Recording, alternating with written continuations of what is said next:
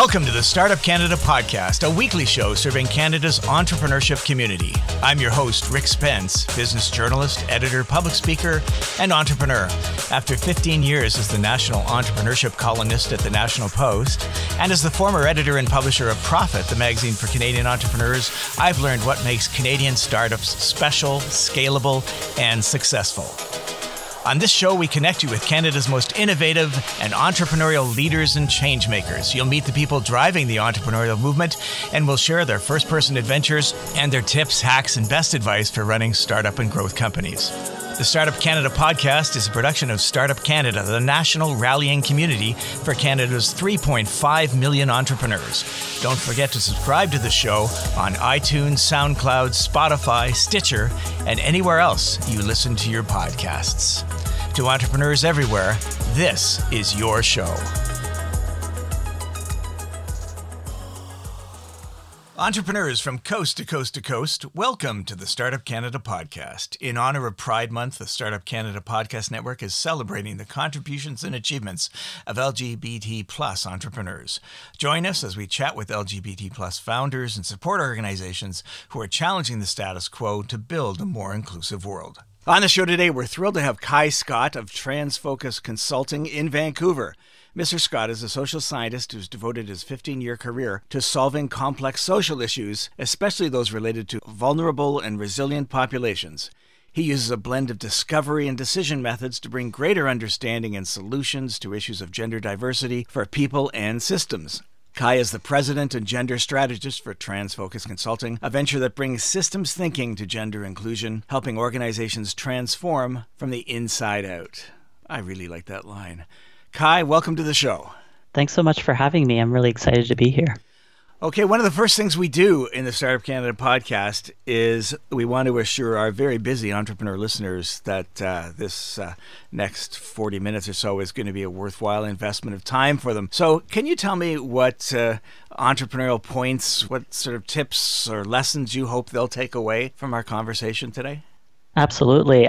My biggest tagline is just go for it. I'm like a very encouraging individual, whether it's you're thinking about trans inclusion measures within your organization, uh, or whether it's a pivot that you're thinking of, or you know just more broadly in society. You know, I think there's a lot of thought that sometimes goes into it, and of course, planning is necessary, and an integral part of things. But uh, I'm right now kind of more in action-oriented mode, and so that's the the top advice that I have for entrepreneurs is less thinking, more doing, and you kind of figure it out along the way. Uh, as with anything, especially entrepreneurship, is very much a journey that unfolds as you go. Uh, it's not like you can plan out the steps uh, in in detail. It's just starting and embarking on the journey, and that's the same with diversity and inclusion as well. Interesting. Can you tell me about a time that you went for it, just sort of on the job when you had a choice? You could either think or do. Absolutely. So, it, yeah, I worked in the mining industry in my past career, and uh, there were various points where people were, you know, asking questions and causing hesitation. And there was a particular uh, course of action, especially as it pertains to Indigenous people, uh, that I went for. That wasn't popular at the time, that wasn't well understood, uh, but that was very important, say, for example, traditional knowledge or Indigenous knowledge. And, um, you know, I just boldly went forward. And of course, now 10, 15 years later, there's much more understanding around it. And it's, you know, the business as usual, really. So it's, um, you sometimes just have to take that uh, bold stance and move forward, um, even if people aren't ready to receive it just yet. Right. I, I like to think that thinking is important. Mm-hmm. And yet, obviously, doing is important. How do you weigh the balance in deciding when to go for it? That's a really good question. I I end up trying to uh, achieve a state of flow as a way to action things. So it's not that there isn't any planning and you know, and certainly what we do uh, within the organization is very much oriented around, you know, developing a plan to to set things into motion. Um, but you know, for for the work that I do, it is very much about a flow state that really brings about the actions almost um, organically and intuitively uh, in ways that maybe are surprising sequence to me as a you know somebody who who does plan occasionally. But of course, you know, even the best laid plans change along the way. So being flexible and adaptive is really key as well. Because sometimes when people create plans, they're really invested in them because they took so much time to develop. Uh, so there's a, a bit of a, a trade off there uh, in terms of not spending too much time on that planning aspect and, and really getting into the action because the action will shed light on what needs to be done. And then, uh, at least myself, I'm more responsive to that uh, as it emerges. Okay, so tell me a little bit about Transfocus Consulting. You know, I think I understand it from having checked out the website and and and from the from from the name itself. But uh, tell me a little bit about what you do and what your what your hopes are for the organization. Yeah, it's so funny that you mentioned the name. We try to make it really obvious uh, what we're about, uh, and our, our we have our focus uh, is very much on transgender and non-binary and two-spirit inclusion within organizations. And what we do that in two different ways. We provide education to organizations uh, for their staff for their strategies uh, but then we also provide advice uh, timely advice. And that can be at a few different scales. Uh, there are some companies or organizations that are ready to do the deep dive and have an assessment of their organization to understand exactly where the pain points are for transgender, non-binary, and two-spirit folks. Or there can be kind of a, a lighter level where you know they just want some advice uh, or a review of a policy or a strategy or set of guidelines uh, to get them started on their journey. And so we really just meet people where they're at uh, and take them to the next uh, level uh, wherever and wherever they're ready. It's uh, mind-boggling. I, I, I, how long have you been doing this? Because I can't imagine this industry existed. I don't know, 15 years ago.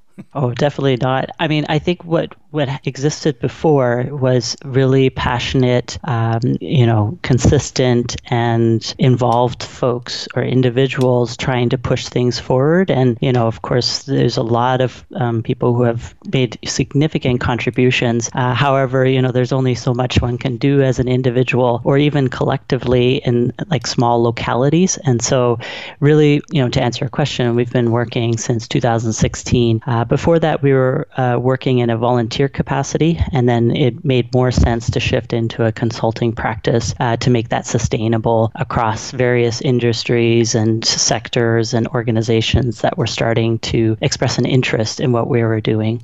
Right. Who is your target market? Uh, on your website, you list a number of big organizations, mm-hmm. um, from Capilano University to Ernst and Young, uh, SAP, Alberta Blue Cross. Um, is, is your is your sweet spot big organizations, small, medium? Fantastic question too. There we do serve do serve uh, large organizations, uh, but we also serve small and medium-sized companies. Mainly because it's nice to have a mix between the two. Uh, oftentimes, large companies are able to do the bigger assessments, which are really valuable and rich. Uh, getting an, an understanding from their stakeholders, both internal and external, whether they be employees or customers, really gives them an, a sense of kind of where they're at, a temperature check, and what they need to do to change change that, especially around challenges.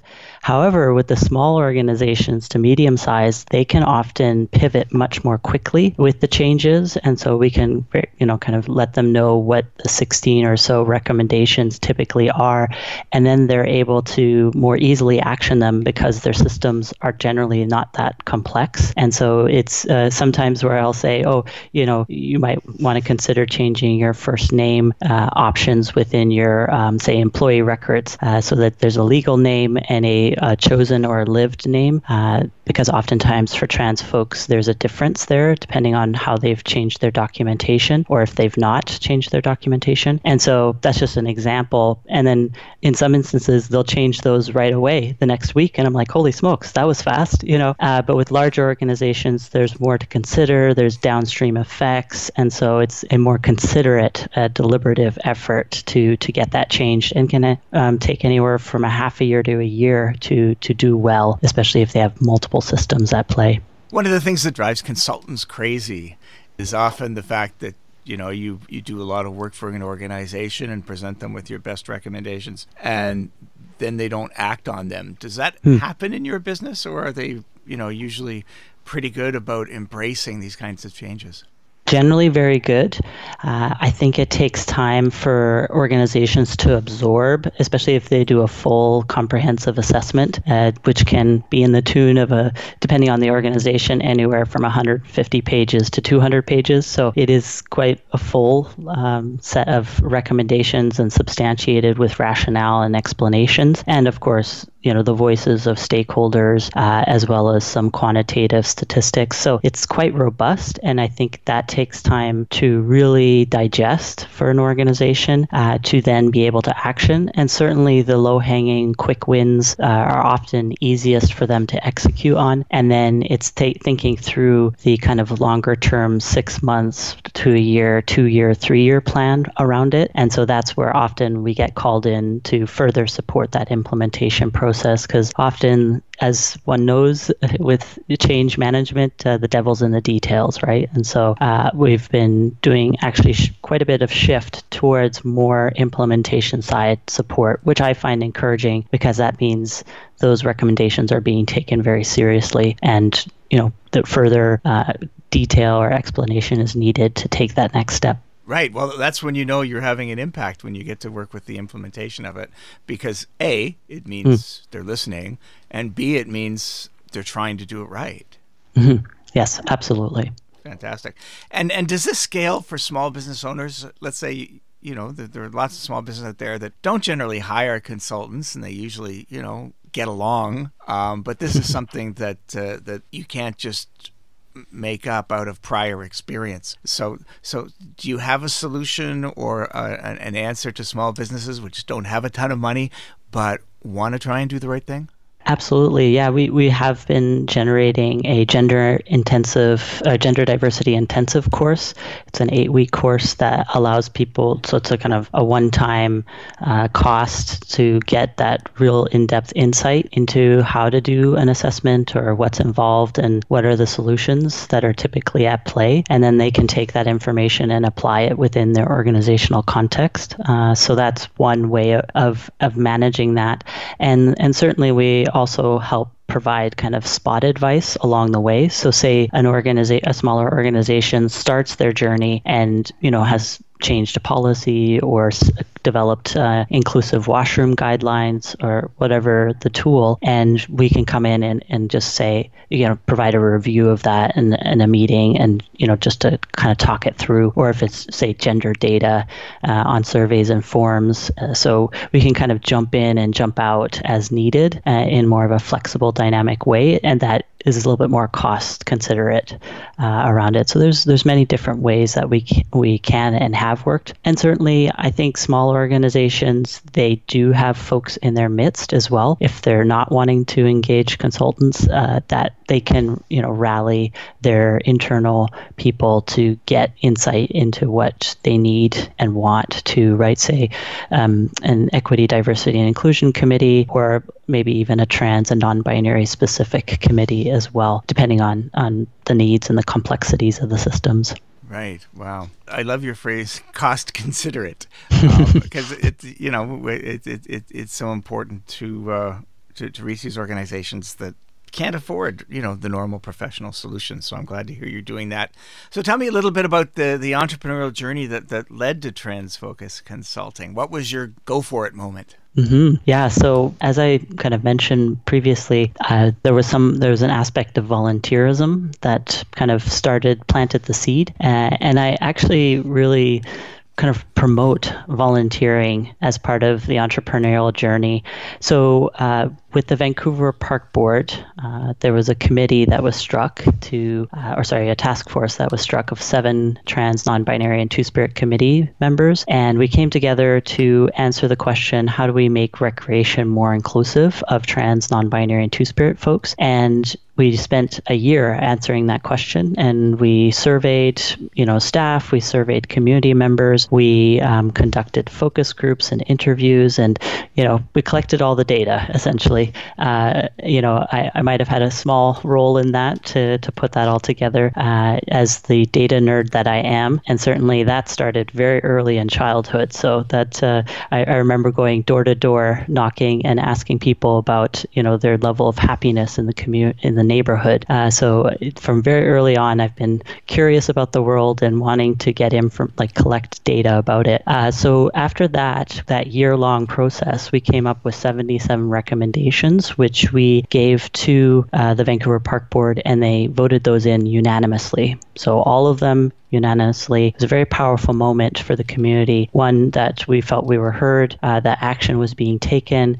that it was a non political issue, right? Because there were many different political parties represented. And basically, after that, we got a lot of media uh, coverage uh, from that uh, across Canada. And then people started to invite us to their conferences, whether it's a professional conference or, you know, um, municipalities, uh, you know, various other organizations. And after each one of the presentations where we showcased what we did, uh, people, there's kind of a deluge of people came up afterwards and said, Can you do this for us? And that's when we had that kind of um, light bulb moment of, Holy smokes, we're really tapping into a great need. And certainly a volunteer effort going forward is not really a sustainable model. And so that's where myself and one of the other task force members got together and basically had a, a conversation about what we could do to kind of move this forward and decided to start a consulting practice. I had already had a consulting experience, as I said, within the mining industry, uh, doing social impact assessments. So I, I, was already well aware of what you know the different uh, aspects of, of you know setting up a project and client management and systems and, and all that. So we just went for it. Uh, basically, our first uh, our quote marketing uh, was a we each put Facebook posts about our uh, new business, and that was it. We have not really done substantial marketing beyond that. wow! and that that was enough to get the ball rolling, and it it picked up steam uh, almost immediately. Yeah. So is word of mouth uh, your best marketing tool now? Word of mouth and also speaking engagements. So we do go to conferences. I mean, now pretty much virtually, uh, but where we do speak on and present on topics and you know uh, engage audiences and questions and, and kind of position ourselves as thought leaders in this um, kind of niche market. And so the kind of word of mouth combined with the speaking engagements really provides that powerful um, one-two punch. So that's that's essentially our marketing. We are going to uh, step up our marketing game as you know we offer you know courses and also membership sites, those kinds of things where we want to reach a broader audience. So we are starting to think through that. But in the, the five or so years we've been operating, we haven't done that much marketing. Right, right. I have to take you back though and ask you, what were you doing as a kid, going door to door, asking people if they're happy? Right. What was that about? I don't know. I, you know, it's so it's such a nerdy, like, sweet thing. Um, I, I just I I've been very kind of from the get go just very interested in what other people's experiences are. And, you know, the first thing I could think of is, you know, just my neighborhood and for some reason compelled to collect quantitative data about it. I mean, I didn't have the word for it at that point and didn't know that's what I was doing. Um, but essentially, and, and I got to talk to so many different people and kind of see where they're at and, you know, what makes them tick and, you know, all those things. So it was really interesting.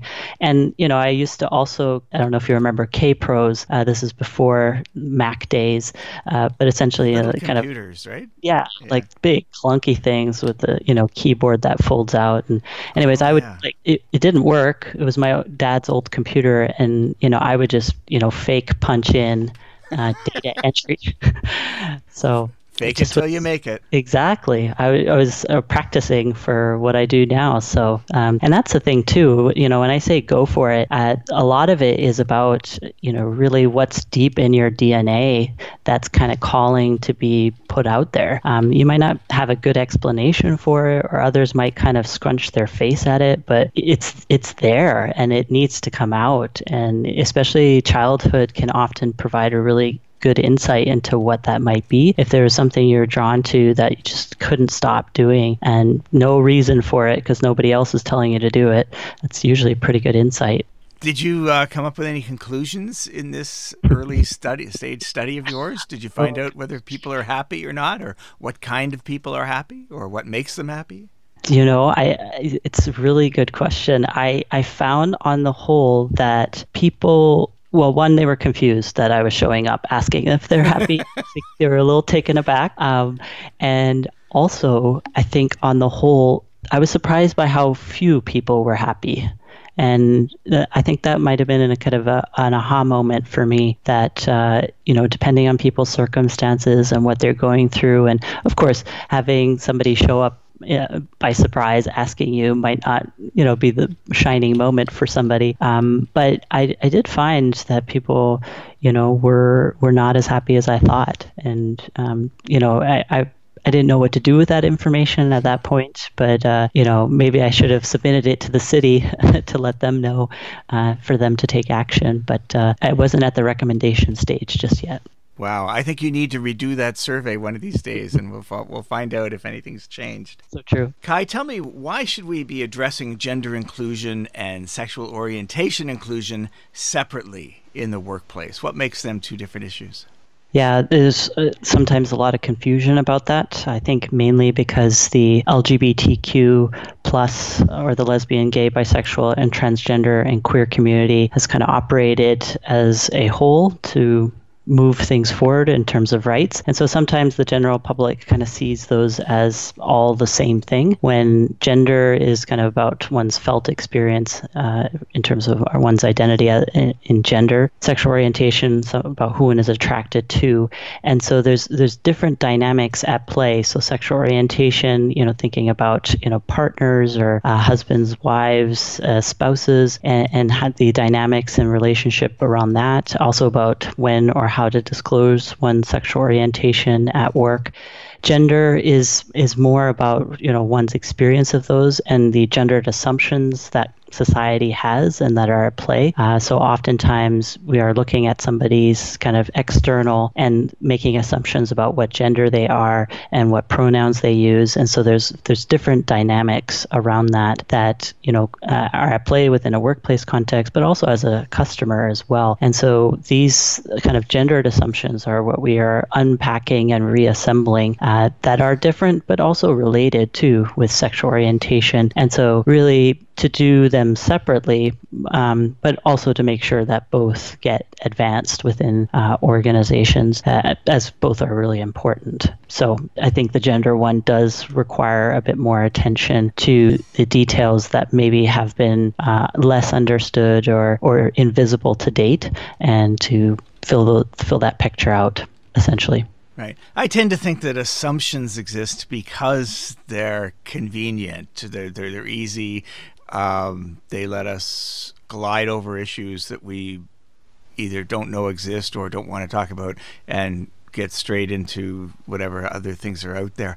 Do you see many organizations that still work on the old binary norms, male, female, and, and, and are, are they, is it hard for them to make the adjustment to seeing things in, in this broader context? Hmm.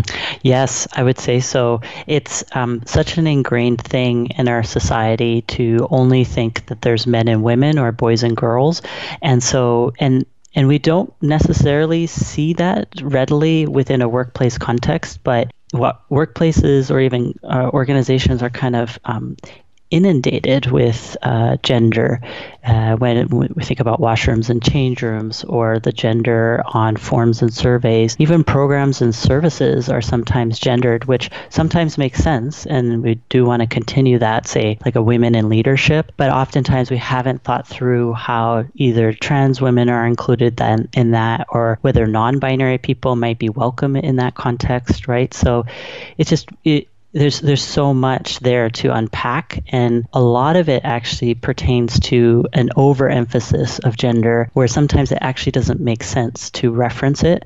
Sometimes it does, and sometimes it doesn't. And to to have those kind of honest and candid conversations about where and when it's overutilized, to kind of pull back on that, and then in some instances, especially if we're thinking about equity objectives, we want to you know um, advance that, but make sure we expand it too, so that we have everyone included that might be experiencing marginalization based on gender. So oftentimes we very much focus on women's issues, uh, which is really important, and we need to continue that. Uh, but making sure we fold in, you know, trans and non-binary folks into that experience and understanding within organizations. But the binary is still very much uh, alive uh, within organizations, and we, we may be working on this for for a few more years to to get to a place where we'll have kind of relaxed uh, that a bit more.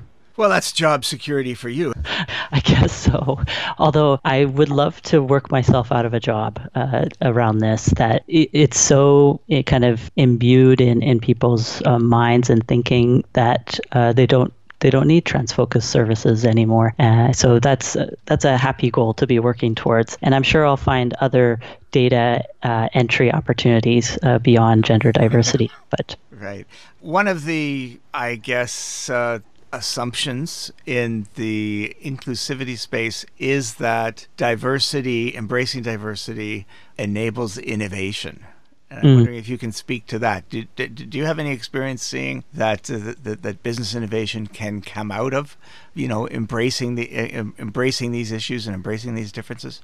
Yes, absolutely. In fact, that's the thing probably that excites me the most is when we're able to not only address the issues and challenges that transgender and non-binary people face in an organization, but if we've looked at it um, in a comprehensive way, we sometimes are able to come up with solutions that take less staff time uh, or that save money in some other way or that even make money uh, for a company you know it's kind of this this sometimes elusive win-win situation. Um, i really like to to work towards that as we go through this type of process. And there have been many kind of examples of it uh, you know whether we're thinking about insurance right? Insurance as you know we've done it to date has been primarily based on sex differences. If we're thinking about um, you know life insurance or health, uh, you know there, there's various ways, or even auto insurance, uh, especially in Alberta, it's still kind of based on sex. And so trying to think through what would it look like if we didn't use sex? What would um, be a kind of an alternative or a set of alternatives? And that maybe providing a better model uh, to costing risk. Essentially, what we're kind of measuring is risk, and what are we tying it to? Sport is another area where you know there's there's it's kind of rife for opportunity to rethink sport, um, and it's not that we need to you know totally revamp it, but there's ways that right now non binary people aren't really included in it. And dorm spaces, uh, which is a big thing within universities, um, as well as um, kind of commercial offerings, is, you know, that there's been a lot of really interesting work on um, making that less of an effort for staff because if there's not a consideration of trans and non-binary, often they're running around trying to figure out where to place them, uh, which takes a lot of work, and sometimes you have to ask invasive questions, and nobody wants to do that, right? Yeah, so, that's sticky, right? So those are some of the kind of examples of innovation that help both the trans and non-binary people as well as the company. Right. I noticed that one of your first uh, client, one of your earliest clients, was the hosteling movement. Mm-hmm. You think, yeah, I'm how do they, with their sort of affiliated but not owned mm. um, spaces all over the world, mm. how do they how do they even begin to deal with issues like this? Were you able to help them? Absolutely. And that ended up being really interesting and insightful to understand and really deep, uh, dive into their systems and their practices and their procedures uh, to, to more fully understand what's going on for them. Because it's not just about making things better for trans and non-binary people we're very careful to make sure it's practical on the ground um, of course you know any change is going to be a little uncomfortable uh, at the outset, um, but really trying to make it uh, of benefit to them as well. And we are able to kind of get that um, uh, kind of reconfigured in a way where uh, trans people would be more included. Safety was still at the core, um, but there was some rethinking around how safety was delivered. Can you think of any other example for me of how gender diversity can drive innovation in a business? There's so much there. A lot of it tends to be where there are pain points for trans and non binary folks, but there's also pain points for uh, cisgender men and women. Uh, so, cisgender is just non transgender. And basically, ends up what we tend to tend to do is is a very simple equation of um, who to what. So I'll give you an example. Oftentimes uh, there'll be requirements for they'll say you know for a job requirement you know we want people uh, we want um, you know m- men mostly to do this kind of heavy labor job, right? So this idea that we have that men are strong and women aren't um, doesn't quite pan out in reality. And so reconfiguring that in a way that says people who can lift 50 pounds does a better job of including women who can lift uh, 50 pounds, non binary people who can lift 50 pounds without, and then also making it okay for men who can't lift 50 pounds, right? And for them not to be kind of less of a man. So there's just these kinds of uh, ways of reconfiguring our thinking uh, that allow for more people to participate uh, and to be seen in that and for them to know if it's applicable to them too, right? So I think it's that specificity and precision that's really important. Wow. I love that example, a because it's it's it's really practical and it makes so much sense, and it also, and and, and there's also something liberating uh, for people who are not transgender, but you know may not always be comfortable with with the the stereotypes out there, so mm-hmm. that. I mean, I don't. I don't know if I can lift fifty pounds. Probably not. Let's see. My dog is forty. I can lift her. I could do fifty pounds. Okay. But what? But, but what if I couldn't? Um, right. So, so there, there, there, there's something really satisfying about saying, "Hey, we get closer to who you are when mm-hmm. we make distinctions like this."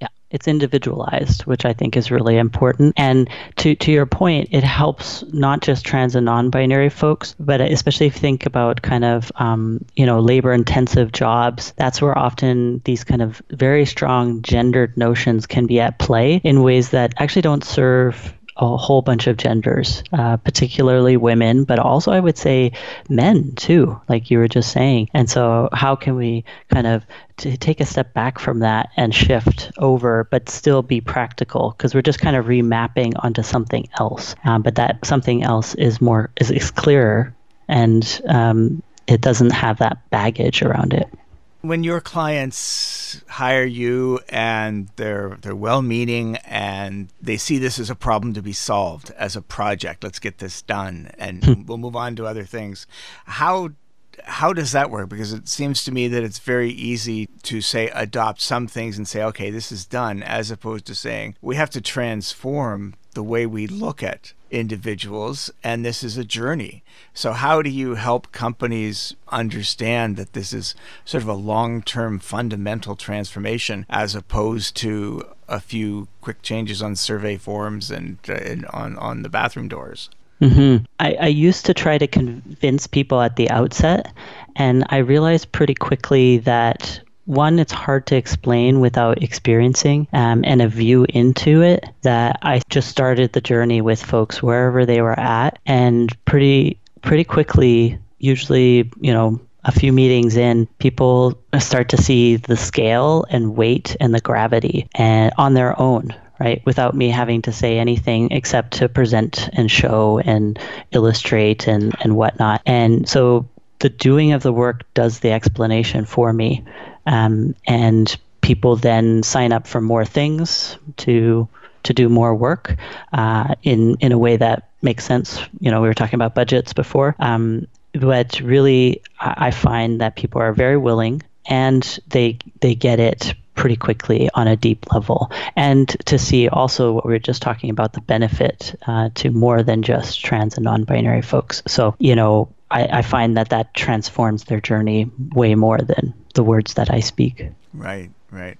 Uh, your website mentions some guiding principles mm-hmm. in, in when working in the gender inclusion space. So, what are these principles and how are they helpful to employers? They've really organically grown out of all the work that we've done. And these are kind of leitmotifs across the different industry sizes of companies and whatnot. So these are kind of always present and can really shed light on solutions.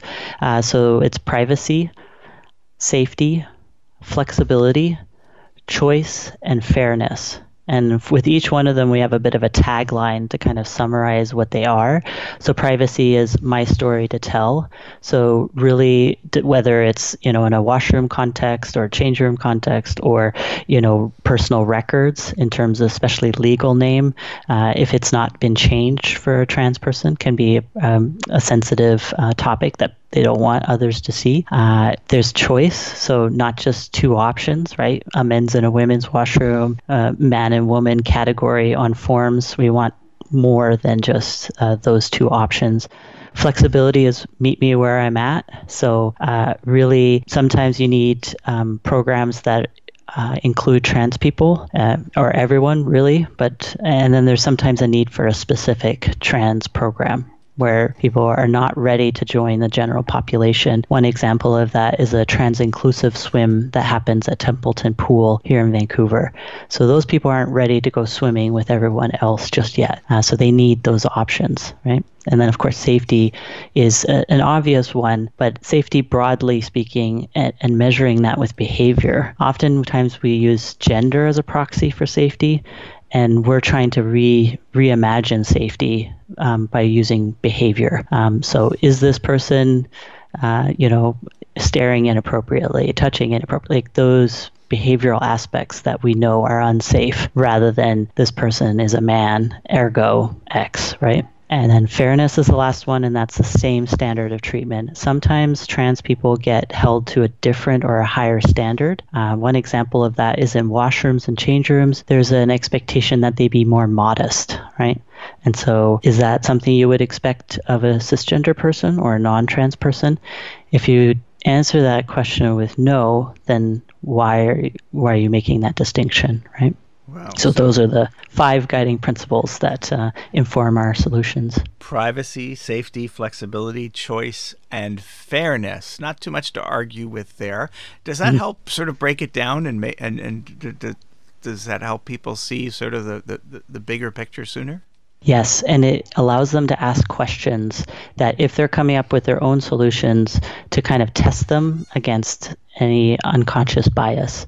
So they're actually a really powerful tool for anyone embarking on their own journey to just to check in with themselves and to be like, you know, would I do this? You know, is there privacy? Are there more than two, three options? So it's it's a kind of nice kick of the the tires before you uh, run around the track. Right, right. Okay, just as we sort of wind down here, I'm just wondering, given the the current pandemic, so many people working remotely. Um, what considerations should employers be uh, giving to to adapting their work from home protocols to reflect uh, inclusion? Mm, yeah, that's a, a, really good question. And, you know, I think there's a lot more information being gathered on this topic specifically.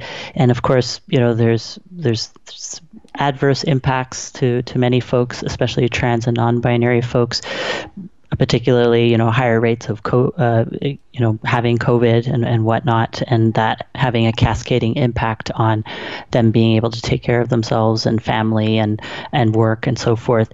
Um, there's also more isolation uh, that I don't think is exclusive to trans and non binary folks, but certainly if their family relationships are strained uh, or non existent, uh, that can add to their already isolated you know, position within uh, their experience. There's also some kind of unexpected positive impacts from COVID um, that I think or I kind of wanted to kind of share a bit. And of course, it's early days, so we don't really know, you know, how how big of a scale this is. But um, I have heard from some folks that it is easier to come out um, because there's it's remote. So disclosing that to say a manager or human resources, there's a buffer there. So in case it kind of goes off the rails, there's more control that they have over that situation, or they they can can disconnect from that. And once that call's done, it's like, well, it's not in this space right? You're not taking in that energy. Um, there's also. Yeah. Right? Yeah. I thought that was fascinating. And, you know, I've heard that now hand well, not even more than a handful of times. And so of course I'd love to collect data on that to better understand it. But there's some early indications. Also less misgendering, which uh, is really interesting because a lot more people are putting their pronouns in, say, Zoom uh, in their name. So you can see it as somebody is talking. You can see their name in brackets, their pronouns.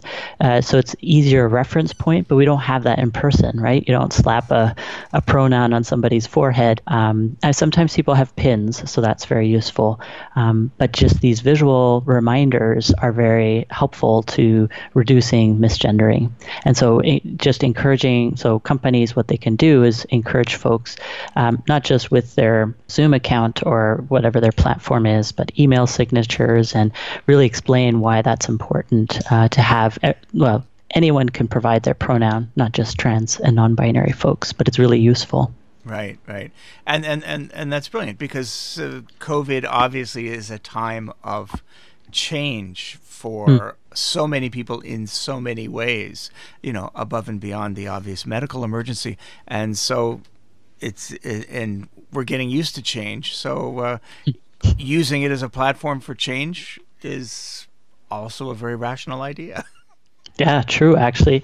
And and you're right. I do find that there's more receptivity amongst organization to make uh, bigger changes because they've they were see that they were able to pivot to work from home, even though you know there was some resistance to that initially uh, before COVID. But now they're like, well, we did it in you know a handful of weeks, and what else can we do?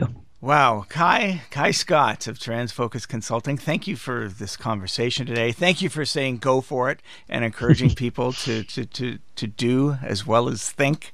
Um, really interesting to hear your story and how you're innovating in such a groundbreaking era uh, area and. Uh, interesting to see. Uh, one of the things I love is these guiding principles that help really focus the conversation. And I think that that's a tip that a lot of entrepreneurs can take away about developing shortcuts that enable people to understand the very complex nature of their work. And as you say, get them to ask questions, create a conversation, and build a relationship from there. So lots to learn. Kai, where can people get a hold of you or find out more about Transfocus? Yeah, you can reach me at uh, www.transfocus.ca. Uh, we're also on Twitter at transfocused. Uh, just transfocused. Yes, that's right. There we go. Correct. Thank you so much. Good luck with uh, all the great work you're doing, and we will talk again. Fantastic. Thanks so much for having me.